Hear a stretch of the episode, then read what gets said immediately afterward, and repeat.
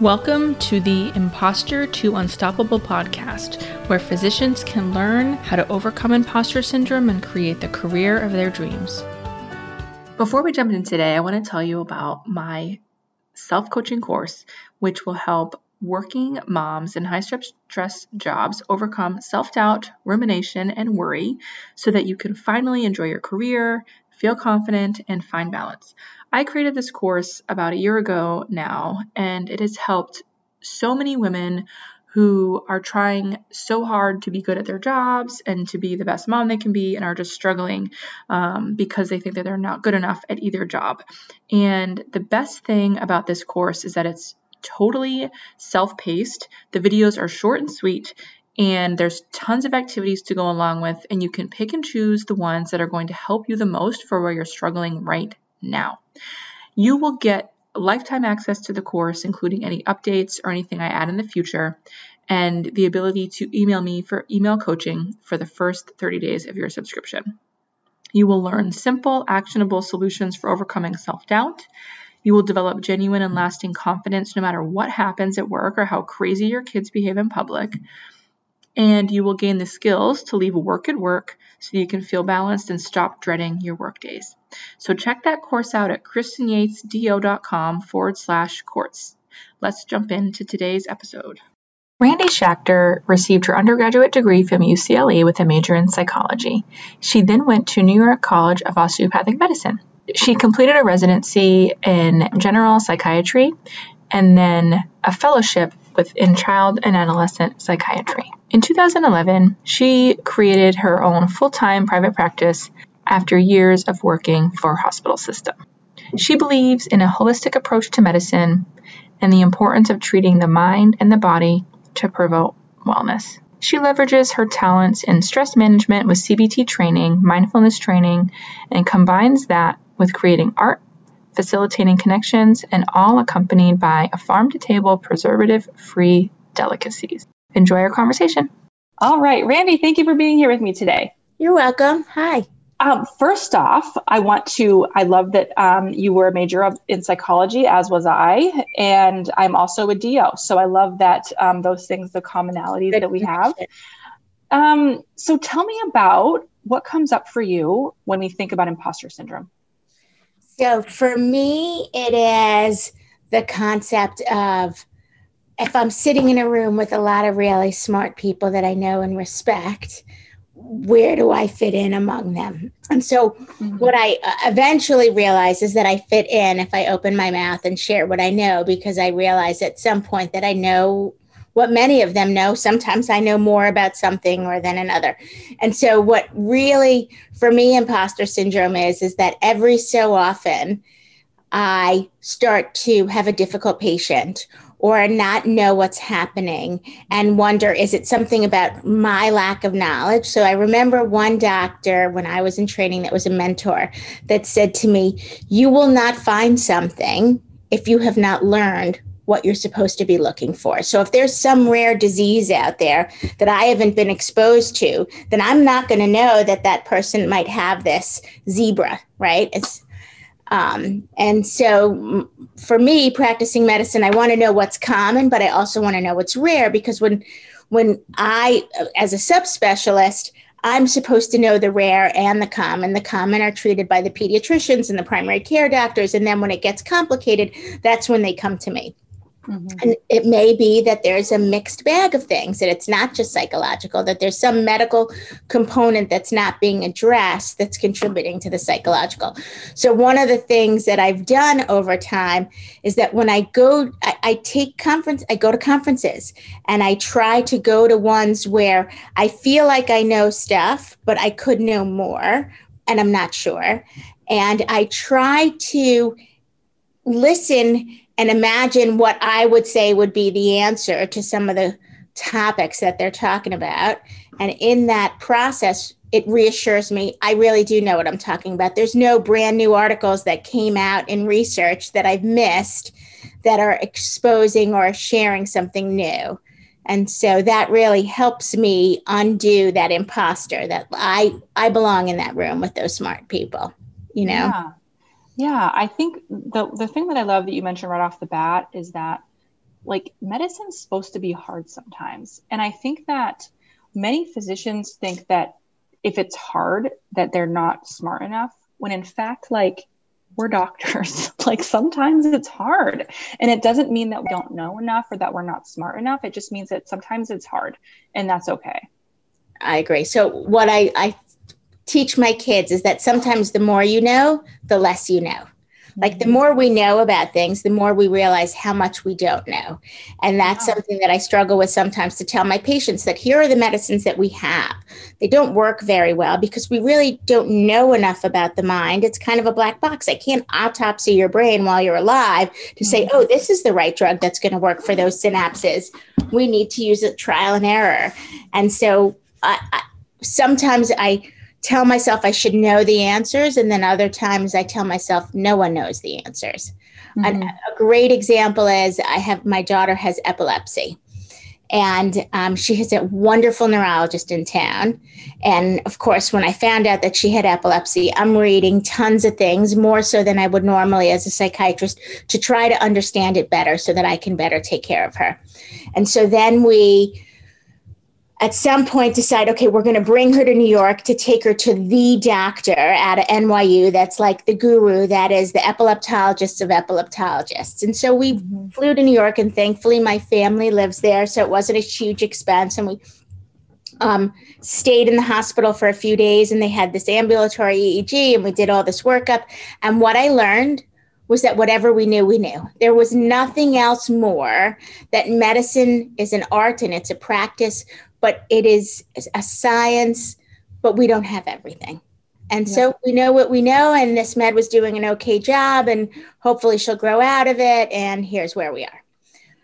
So even the best of the best don't always have all the answers. And that, right. We're, we're still, the best of the best is still a human being. Correct. yeah. Yeah. And so this concept of growth mindset, right. that, you know, and you mentioned, like, I go to conferences because I don't know everything, and this recognition that despite the fact that I know a lot, there's always more, I can always get better. And that doesn't mean that I'm not good enough now. It just means that there's always room for improvement. And sometimes when I'm sitting at the conference and the person that's on the podium is the expert, I, I remember recently I went to a conference and there was this woman on the podium and is the expert, and there was a woman sitting next to me that I knew a little bit. And so I kept answering the question, like the person would pose a question, I would answer it before she did. And I actually knew more than the person that was actually up there as the expert. And that was like the reassuring piece, that not only do you know what you know, but sometimes you may know more than someone who's actually standing up there. You could be standing up there. Why aren't you? I think it was about, uh, the topic was about the L G B T Q community, which obviously as trans becomes more of a prominent issue in society, there are things that we, and I was so lucky to have trained with people who were at the forefront of that years beyond. And so it was just very reassuring. So the conferences teach me more, but they also reassure me that I know things, that I am in the right place. Yeah. And do you think it took practice to allow that recognition that, yes, I do belong here and I did know that, instead of, I think for many, um, you know, maybe doctors in training or early career physicians, they think that it's all a fluke. Like, oh, everyone knows that, that's easy. Like, right. do you think that that took some practice? Of course. And I think that sometimes it wavers. And so then I need to do whatever I need to do to make that reassurance. If I'm trying to take a leap in my practitioner world, so one of the niches that I have become more and more passionate about in the past couple of years is women physicians' stress and burnout. Like I, I can empathize with that as a human being and as a professional. So I'm board certified in child, adolescent, and general psychiatry, but I'm also, um, I treat women and children. And so over the years, what I've watched is I've watched my friends and my colleagues try to be perfect all of the time and do everything the best that they can. And they're exhausted. They're running a race. They're comparing to others, and they're just trying so hard. And I know I succumb to it at times too. And then I get a life coach and I take stock in my family, or I revamp my world to kind of manage that. And so Um, th- I don't know where we started, but I know that there was a reason that I brought this up. Um, but so I, what I see is that lots of us struggle with the ebb and flow of how, do we belong where we are? Are we good enough? And, and good enough is good. Right. Right. And good enough is, is guaranteed. Like you're all, like, that's what you already are. Right. And so many of us, and I think, you know, unfortunately it has to do with the medical training. Like it's just kind of sewn into us. Like someday you'll be good enough. It's, it's, we forget that it's the other aspect of the fact that we already are at our core enough. And it's just about becoming the best version of physician that we can be. And it's an evolving process. It's yeah. not static.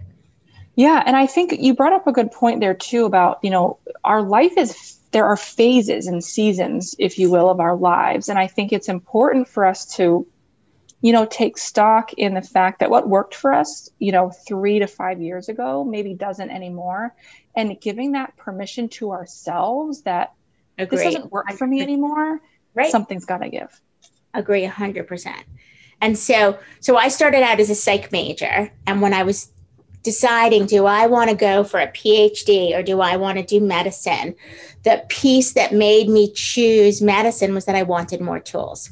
I wanted to be able to help people with as much capacity or knowledge as I could acquire. And if I went the P H D route, although I would learn psychological testing and other pieces, that wasn't the therapy, that was the understanding, but not the therapeutic aspect. And with medicine, it gave me both. It gave me the ability to do therapy and to practice medicine. And ever since then, any tools that I could learn to either better myself or help my patients, I'm all for it. Mm-hmm. That's amazing. And you did mention life coaching, and I'm a life coach, and I just think coaching is um, every physician needs like at least three life coaches, in my opinion.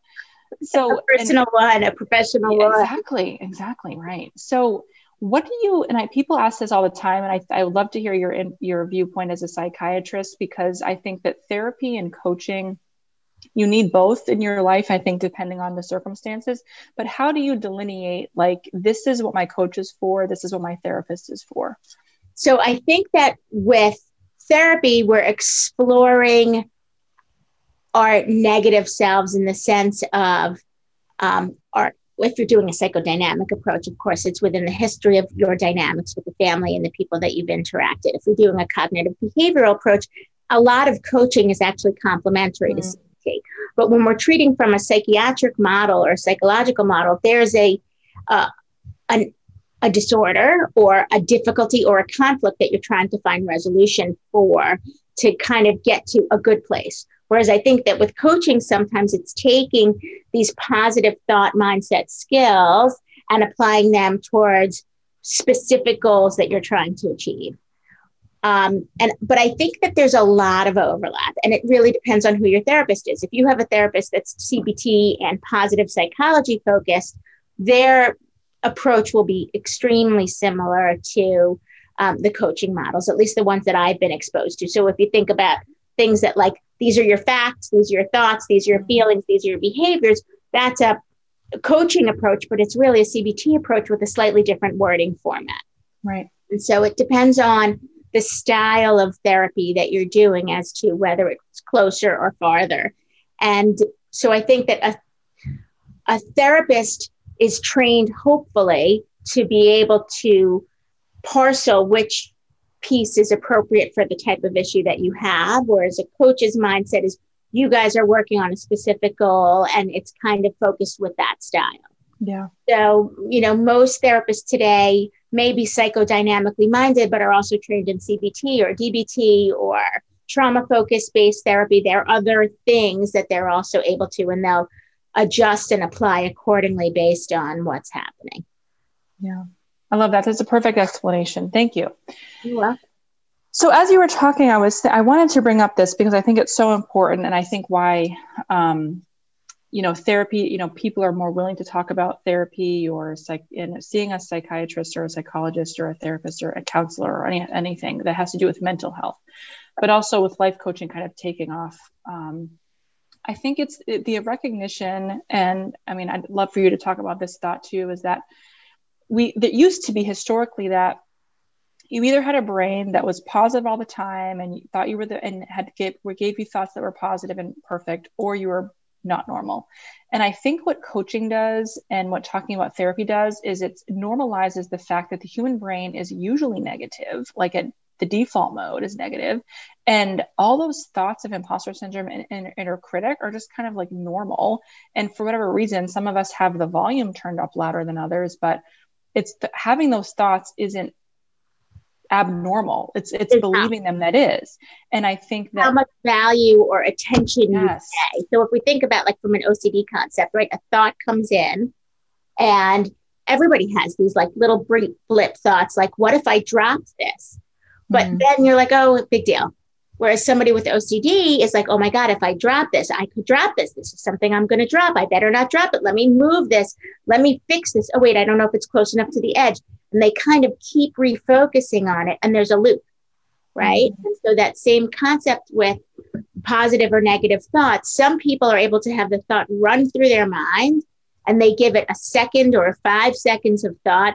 And then the other parts of their body and mind kind of negate it, refute it, and shut it down. So other people, it's as if it resonates and it ruminates and it circles and circles and it builds momentum like a loop.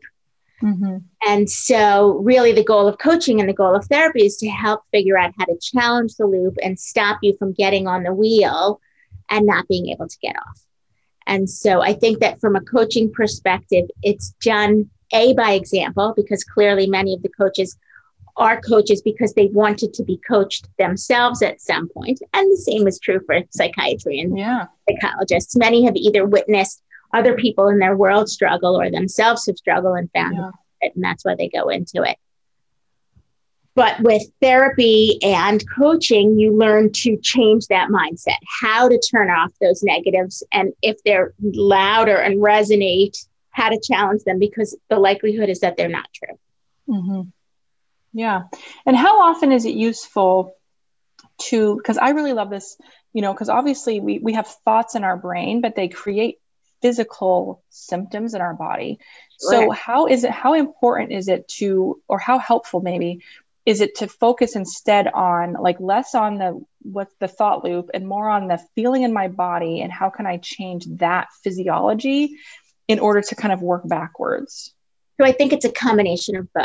Right. So if you can, so like a lot of people, when they're feeling anxious or upset, one of the things that they notice that it's really hard for them to breathe. But what they didn't pay attention to was that ten or fifteen seconds before that realization was that they were basically gasping and not fully emptying their air. And so if they take that first, instead of taking, trying to take a deep breath, the first step is really to try to take an exhale and empty whatever you, yeah. my gut feeling is, and just go. And then what you realize is that that deep breath can happen. And so if you can physiologically shift that, right, there is an autonomic nervous system. You have parasympathetic, sympathetic. One is your fight or flight. The other one is your rest and restore. In your body are sensors. If I can breathe from my belly and not my chest, I can invoke my rest and restore system. If I breathe shallowly and rapidly, I'm using my chest. I'm invoking my fight or flight. So being aware of what's physically happening and then trying to shift the way we feel in our body absolutely makes a difference. Yeah. And how important, how important have you found in your work and, and just in general, it, it is that normalizing these, these negative thoughts or sometimes these thought loops, has that for people and like, and especially for women, I think where women are so hard on ourselves, normalizing that they're, that there's really, you know, for the most part, there's nothing wrong with them, quote unquote. It's just kind of decreasing the emphasis and the value they put on them. How does that, is that sometimes enough? It's hugely important because we're human beings and we believe in a societal community, and to mm-hmm. feel like you're not alone and that you're not the only person has a huge benefit. So when we think about stress and anxiety from like a mid to high level of function, the capacity to switch and do that is decent. When we get to like that depressed and hopeless place, we feel like we're alone even when we're not. And so we need to be able to bridge that gap. And in that situation, it's either therapy or medicine. Coaching alone may not be the end all be all because we're at a place where seeing that we're not alone, even if we're told we're not alone, is not realized. It's sort of like when you sit alo- with a group of people and you're still feeling lonely. That's a different take than yeah. when you're with a group of people and you're wondering, do they, can I, if I say, will I fit in kind of a deal. Um, so we are, as humans, we are a community-based, village-focused, right? It takes a village to build, to raise a child. So we, having the group mentality that we all have these experiences really helps with the negative talk. Yeah, I agree. I agree. And I found that myself as well. So I'm going to just kind of throw a curveball here. I'm feeling called um, to bring up the topic of physician suicide, sure. um, because I think that it's, it doesn't take much maybe for some physicians who are struggling with self-doubt or maybe have had a complication. And um, what we know for physicians is that the risk of suicide is um, high. And I think we've had a lot of recent... Yeah. And we've had some recent, um, fortunately, recent um, physicians die by suicide. So I'd like to end here with a few mom- moments, if you don't mind, just kind of talking about it, or if someone is struggling, um, the best thing we can do um, for them, or if, if they're the person struggling, like some, anything, anything that maybe a listener might benefit from hearing. So COVID brought a lot of stress and strain onto physicians, but it did bring out a couple of silver linings. And one of them is this group called the Physician Support Line. I'm not sure if you're yes. familiar with yes. that. Basically an anonymous, and I sometimes um, am on that system, mm-hmm. but I haven't lately because at, sometimes when I'm busy, I choose to refrain from my volunteer work to kind of focus. And then sometimes when I'm not, I assist. So setting safe boundaries and limits for myself. But there's a huge, lovely group of doctors that are available that you can call, and it's anonymous. And you they can help connect you with resources that you need. And part of the dilemma with, I think, why there's such a high suicide rate is that we are bred to believe that we can achieve perfection, mm-hmm. that we are above in so many ways the general world. And when it comes to mel- mental illness, it doesn't have an above. We, right. And when we work the hours, so what it what increases the risk of a depressive episode? Problems with sleeping, high stress lifestyle, uh, very difficult situation that you can't navigate. When I think about E H Rs and I think about corporate medicine, which I'm not in anymore, thank God, I think about all of the things that make it, that you feel powerless and mm-hmm. hopeless at times. And then you worry about the repercussions that if you seek treatment and then you want to renew your medical license, you have to write something down. Mm-hmm. So the beauty of things that with COVID is, one is that physician support line thing happened. But also over the past, I don't know, five to ten years, many states, they're removing the disclaimer of asking about whether you've been in treatment. So North Carolina, for one, does not ask. They just ask that you assure that if you need a treatment, you're going to get it, as opposed to please list any treatment mm-hmm. that you've ever had, mm-hmm. where, where it doesn't even bear necessity. It's not like you've impaired. Just because I went to see a doctor because I have anxiety or I have A D H D doesn't mean I'm impaired in function. I'm right. getting the treatment I need so I can function.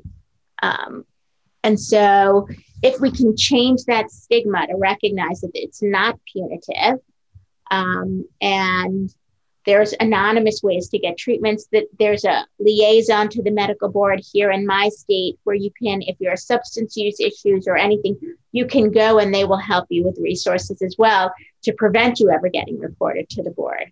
Mm. So there's lots of,